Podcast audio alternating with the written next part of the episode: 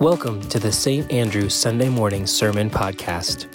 No matter who you are, where you've been, what you believe, or whether you even believe at all, you belong here.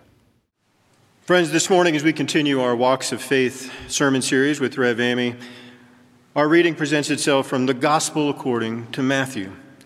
Written between 80 and 90 CE, this beautifully written gospel account, it might surprise you to know, comes to us from an unknown author. Our best guess is that it was written in Antioch sometime after the destruction of the temple in 70 CE by a Jewish Christian, a well educated person whose knowledge of the Hebrew Scripture suggests some scribal training. In general, Matthew's gospel speaks to issues that reflect the Jewish people's concerns after the destruction of the temple. How is God present with us now? They were asking. What is the continuing value of the Torah, or our scriptures? And most importantly, how and when will God's promise be fulfilled? As we approach the scene in our text this morning, Jesus has just received some bad news. He received the news of John the Baptist's execution and has attempted to retreat to grieve his loss. Yet crowds were following him and swell in number to over 5,000 people. And when his disciples urged Jesus to send the crowds away to find food, Jesus, with nothing more than five loaves of bread and two fish, miraculously feeds the entire gathering. As night begins to settle in, Christ, no doubt still weary from the day, again seeks solitude. So let us turn now and hear about what happens next, as recorded in the Gospel according to Matthew chapter 14, verses 22 through 36. Immediately, he made the disciples get into a boat and go on to the other side while he dismissed the crowds. And after he had dismissed the crowds, he went up to the mountain by himself to pray. When evening came, he was there alone. But by this time, the boat, battered by the waves, was far from the land, for the wind was against them. And early in the morning, he came walking toward them on the sea. When the disciples saw him walking on the sea, they were terrified, saying, It, it is a ghost. And they cried out in fear. But immediately Jesus spoke to them and said, Take heart, it is I. Do not be afraid. And Peter, Peter answered him, Lord, if it is you, command me to come to you on the water. And he said, Come. So Peter got out of the boat and started walking on the water and came toward Jesus. But when he noticed the strong wind, he became frightened and beginning to sink, he cried out, Lord, save me! Jesus immediately reached out his hand and caught him, saying to him, You have little faith. Why did you doubt? When they got into the boat, the wind ceased, and those in the boat worshiped him, saying, Truly, you are the Son of God. When they had crossed over, they came to the land of Gennesaret. And after the people of that place recognized him, they sent word to that whole surrounding region, and people brought all who were sick to him and begged him that they might touch even the fringe of his cloak. And all who touched it were healed. May God add a blessing to the reading of this word. In the name of love, we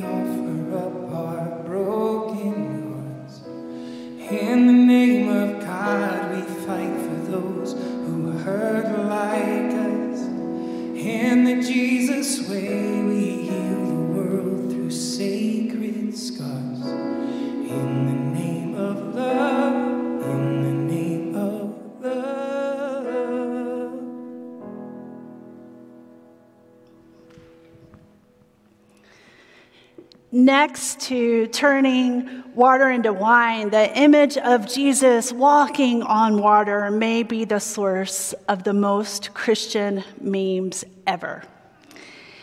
And if you're not quite sure about miracles, maybe you're just a little bit curious about what happened on the night there at the Sea of Galilee. So, for fun today, let's just try to imagine ourselves as part of this story, a witness to this wonder of Jesus. Now, when you first hear this story, maybe your mind wanders to a traveling version of Baywatch Jesus, let's say. Trunks on and ready for the rescue. Here comes Jesus. Or maybe your mind conjures up this image of Jesus decked out in a flowing white robe, calm, cool, collected, while his frightened disciples huddle together, squunched in a boat. Or maybe your mind goes to poor Peter, treading water, about to sink, with an outstretched hand of Jesus extended, ready to scoop him up and pull him aboard, all wet and soggy. But maybe, maybe your mind goes to the disciples, the ones shaking their head at Peter once again with the thought bubble bless his heart, he tried. Poor Peter. If we are truthful, though, our story is perhaps a little like Peter's. We try, often solo. We step out, we fall flat, finding ourselves ever more in the need of the grace and help and support of God and a boatload of friends. How often do we seek to be like Jesus and live like Jesus only to realize we are so not Jesus? Throughout our lives, we are reminded that we cannot make it on our own or make it very far from the boat that Jesus has, in fact, given us to navigate these storms of life. If we go back to the scene and look a little deeper at the context and the characters, we can see layers to the story and perhaps find ourselves in the story too. Memes aside, this is one of those stories in the Bible that a lot of people turn a skeptical eye to. I mean, I've heard questions from Did Jesus really do that? to Do you personally have a reasonable account of what happened on the sea that day, as if I were there? It is understandable, my friends, that inquiring minds want to know and could he have actually walked along the shoreline, kind of close to the boat, or was the water just shallow? I don't know. But we can imagine. We can imagine ourselves there and what we might have been feeling too that night. The best question ever about this story of Jesus, this miracle, came to me from a seven year old who asked if Jesus had special shoes to walk on the water because he wanted to make sure to have a pair too, and goes to his Christmas list that particular year. Like some of you, I too wonder about this miracle of Jesus, about what went down and what can we actually trust to be true when we face these storms of life. Now, scientists are even kind of on this miracle conversation with us, trying to discern what happened in the water that night. National Public Radio and the New York Times have both reported that researchers have determined that Jesus, in fact, could have walked on water. Combining evidence of a cold snap that happened over 2,000 years ago with sophisticated mapping of the Sea of Galilee Israeli and US scientists have come up with a scientific explanation for it all. Their answer Jesus was actually floating on ice. Who knew? Who knew? So, whether you are with the scientist or the special shoes theory or somewhere in between, this miracle story is placed in the Gospels for a reason. Perhaps for you and me in the storms of our life, this too gives us a place to stand. So rather to simply dismiss it as a myth or explain it all away, let's explore why it was included for the people of that time and where we too can find ourselves in the story. Among scholars, there is general agreement that the Gospel of Matthew was not written to be a history. This is not how the authors wrote or rewrote the scriptures or how they expected their work to be read. In fact, it's not even how Jesus spoke or really at all what the word was intended to be. You see, the, the gospel, this particular story, isn't so caught up in the understanding of whether it is true or not. And in fact, the, the idea of reading it simply as historical fact is an idea that comes from the Protestant Reformation, not from the people at the time. So let's imagine, if you will, what exactly was facing the challenges of the people following Jesus of that time. Those who first heard Matthew's walking on water story faced a growing threat, a threat of their very lives from Rome. You see, in the Roman Empire, everyone was expected to be worshiping the emperor. The Roman Emperor Nero publicly persecuted Christians.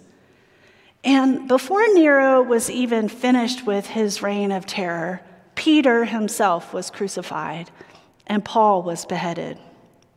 So you see, for the people hearing this story at the time, fear was very real. And it makes sense that these early believers, these Christians, would hear this story in Matthew and relate to being tossed around in this terrible storm that they were facing because their very lives were at stake. Our understanding of the context of this story grows if we look at the role of water in Hebraic thought and see how water itself represents chaos and disorder, a very threat to human life. So you see, Jesus and walking on the water becomes divinely connected to God a God on whose command the Red Sea parted, and the people were able to make it to dry land and flee from Pharaoh's army. So the author of Matthew makes it clear that Jesus in this moment is identifying himself with that same God. And that the words of Jesus are actually intended to offer us courage and comfort much like they did to the ones who first heard the story. Now, the text paints an image that after a night long, arduous battle for their lives, the disciples were understandably afraid. And when they saw Jesus coming towards them, they, in fact, were terrified, we hear. They didn't recognize him and they cried out in their fear. It's then that Jesus identifies himself and addresses their fear with the imperative fear not. Now, these words may sound familiar to you because they are the same words that we hear when the angel appears to Mary. Fear not. They are also the same words offered to the women standing amid an empty tomb. Fear not. Do not be afraid, you see, as a clear and divine assurance amid fear and danger, even when there is, in fact, cause to be afraid. I have to say, though, for me and maybe some of you, that voice isn't always so clear because fear is very real. It lives in our bodies and in our nervous systems. It responds in primal ways like flight, fight, or freeze. Because our instinctual response to fear is wound up in our humanity. Now, reading the story, I do think we have to give it up a little bit for Peter who steps out of the boat to walk on the water towards Jesus. Peter, perhaps, is a little boastful and an overachiever, but quickly discovers that Jesus' words of assurance did not mean that the dangerous wind and storm would stop. In fact, Peter was so frightened for his life once again, and with good reason, he was distracted and began to sink into the turbulent sea. So in Matthew, Jesus' response to Peter after rescuing him could imply to us here today that Peter's failure was due to a lack of faith, depending on which version of the gospel text that you read. It's found in three of the gospels. But I find it hard to believe that the takeaway here is that Peter would have succeeded if he only had more faith, or that he would have drowned because of a moment of doubt. Now, some preachers take this story, this miracle story, and, and they present it to encourage more faith to people, for us all to be like Peter and step out of the boat. But I think when we do that, we kind of gloss over Peter's very real human feelings. Peter's fear of danger is a justifiable fear, especially when the shock wore off. It reminds me of times when I've taught my kids how to ride a bike or how to swim. It's like they, they get going and they're so excited, and then they get caught up in the moment and they realize they're actually doing it, and fear sets in and they fall or they become afraid that water and the pavement, the fear in the sea of that day was very real. Because fear is a natural response to circumstances beyond our control.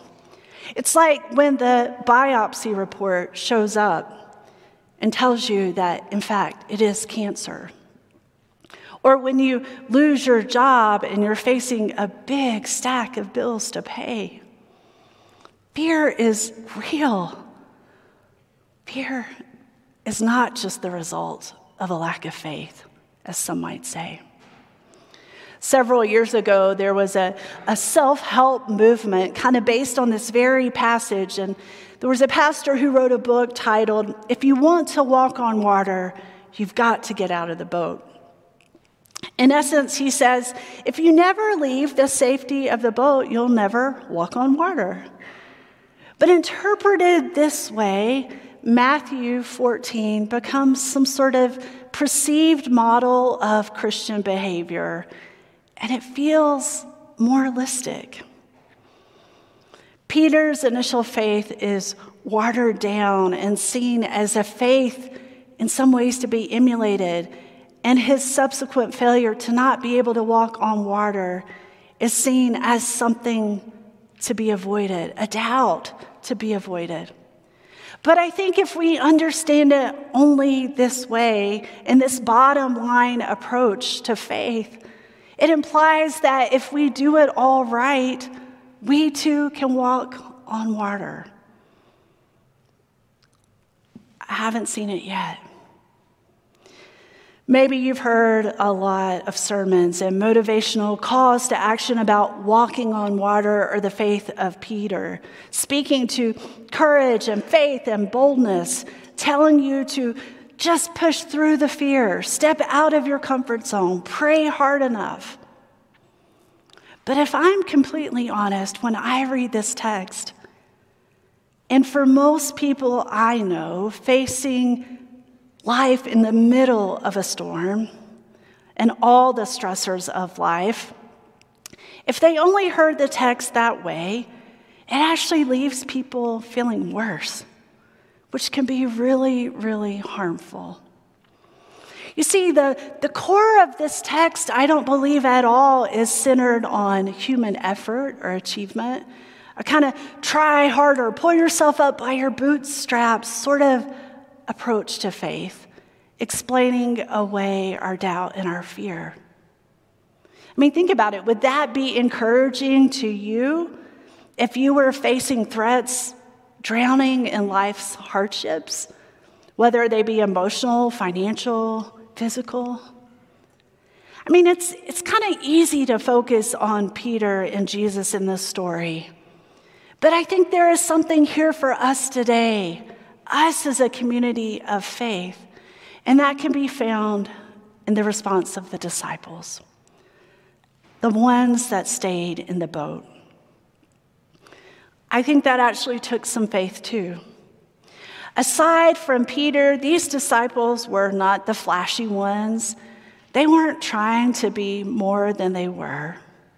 They were human. They likely never thought of themselves as heroic. They too probably had fears and doubts, and they were just trying to stay afloat.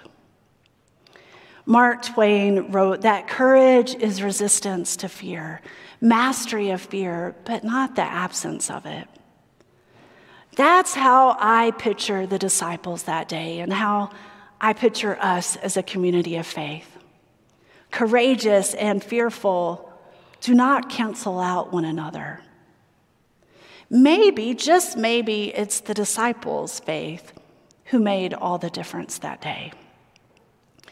Father Richard Rohr described this type of faith another way, saying that real faith is actually the type of faith that is able to hold an increasing amount of chaos in life alongside of a spacious way of being that is non-controlling, able to receive what's happening and hold on to nothing.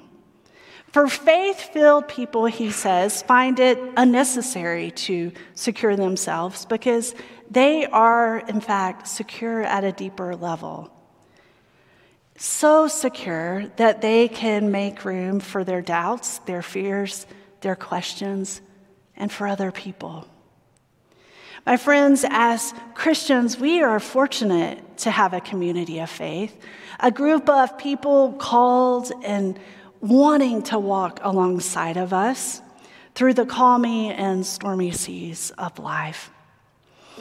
Often in our prayers and our struggles and our joys and our livings, we find ourselves in the same boat with one another, navigating the seas of life, the harshness and the depths of darkness, death, despair.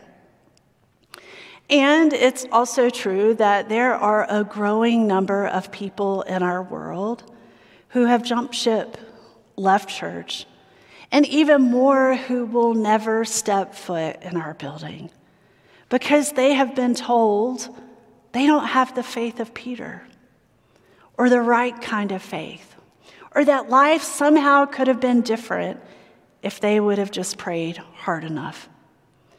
These moralistic overtones and spiritual bypasses are not enough to keep people in church, to get them in the door, or to keep us afloat when hard things and chaos happens in our lives. And in fact, if we simply stop there, people leave feeling empty, alone, worse than they did when they walked in the door and not welcomed author and social scientist Brene Brown shares that there was actually a time in her life when she went to church thinking that church would be some sort of epidural and just take away all of her pain. What she came to realize, though, is something very different.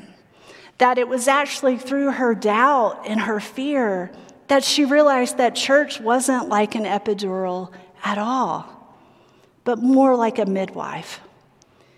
Initially, what she thought of as her own failure of faith because she was drowning like Peter and couldn't pull herself up, or couldn't pray enough for God to take away her pain, led her to a faith grounded in God and an understanding of a Jesus who walks with us sits with us in the boat in the midst of life's pain and hardship.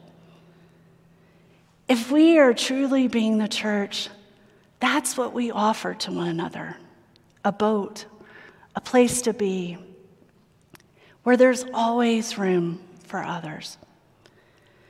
You see, at the essence of this text, I think there's a reminder that whatever storms we face, that Jesus is in fact with us, offering presence, assurance, comfort, and peace.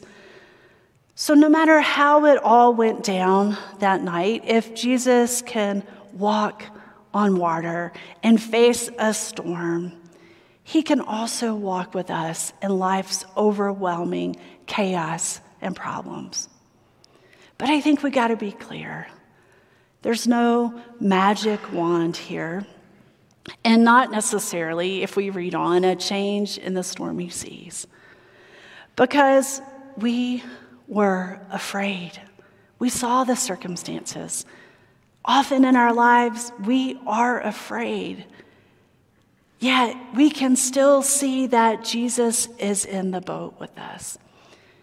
And we can be reminded, as being a part of a community of care, that others are in the boat too. Perhaps here in the text, we find that, like the disciples, we have a calling. You, me, us as a community of faith here at St. Andrew. That we can be a community of care who stay on the boat, ready to welcome, to offer a hand, a place to sit, to make a meal, making space and sanctuary for the weary souls of the world who are simply tired of trying to do it on their own. Friends, I pray that it is in our struggle, that it is in our doubt and our questions that we recognize our shared humanity on this walk of faith and that we come to realize, in fact, we are on the same boat, just trying to find our way home. And we can never get there alone. When we share our vulnerability and our humanity with one another's, much like Peter and the disciples, it's not a failure, it's actually a comfort. Barbara Brown Taylor once said, if there is a miracle worth savoring in this story, it's not that Jesus could walk on water or that Peter managed the same trick for a moment or two. No. The miracle is that when it was all said and done, while a soggy, chagrined Peter sputtered seawater out of his lungs, and the boat continued to bob around in the chaos of the sea, that in the dead of night, somehow, in the midst of all of that, the disciples realized that no one less than God's own Son was sitting right there with them, beside them. And it is that that they believed. They welcomed Peter back in the boat. They rowed on together further than they could ever do alone. This is my hope my prayer for us as a community of faith that we are indeed on this boat together, taking, shepherding, guiding, being with one another as Jesus is with us on our way home. Our takeaways for today are simply this courage is acknowledging fear, not a lack of faith. And God, my friends, is with us in the boat felt, known, a presence of peace. And it is when we share our vulnerability and humanity with one another, comfort comes in knowing that we are on the same boat together. May it be so. Thanks for tuning in to this week's podcast. If you'd like more information about our church or our vision to eradicate social isolation and disconnection by practicing the faithful presence of the incarnate Christ, please visit gosaintandrew.com. See you next week.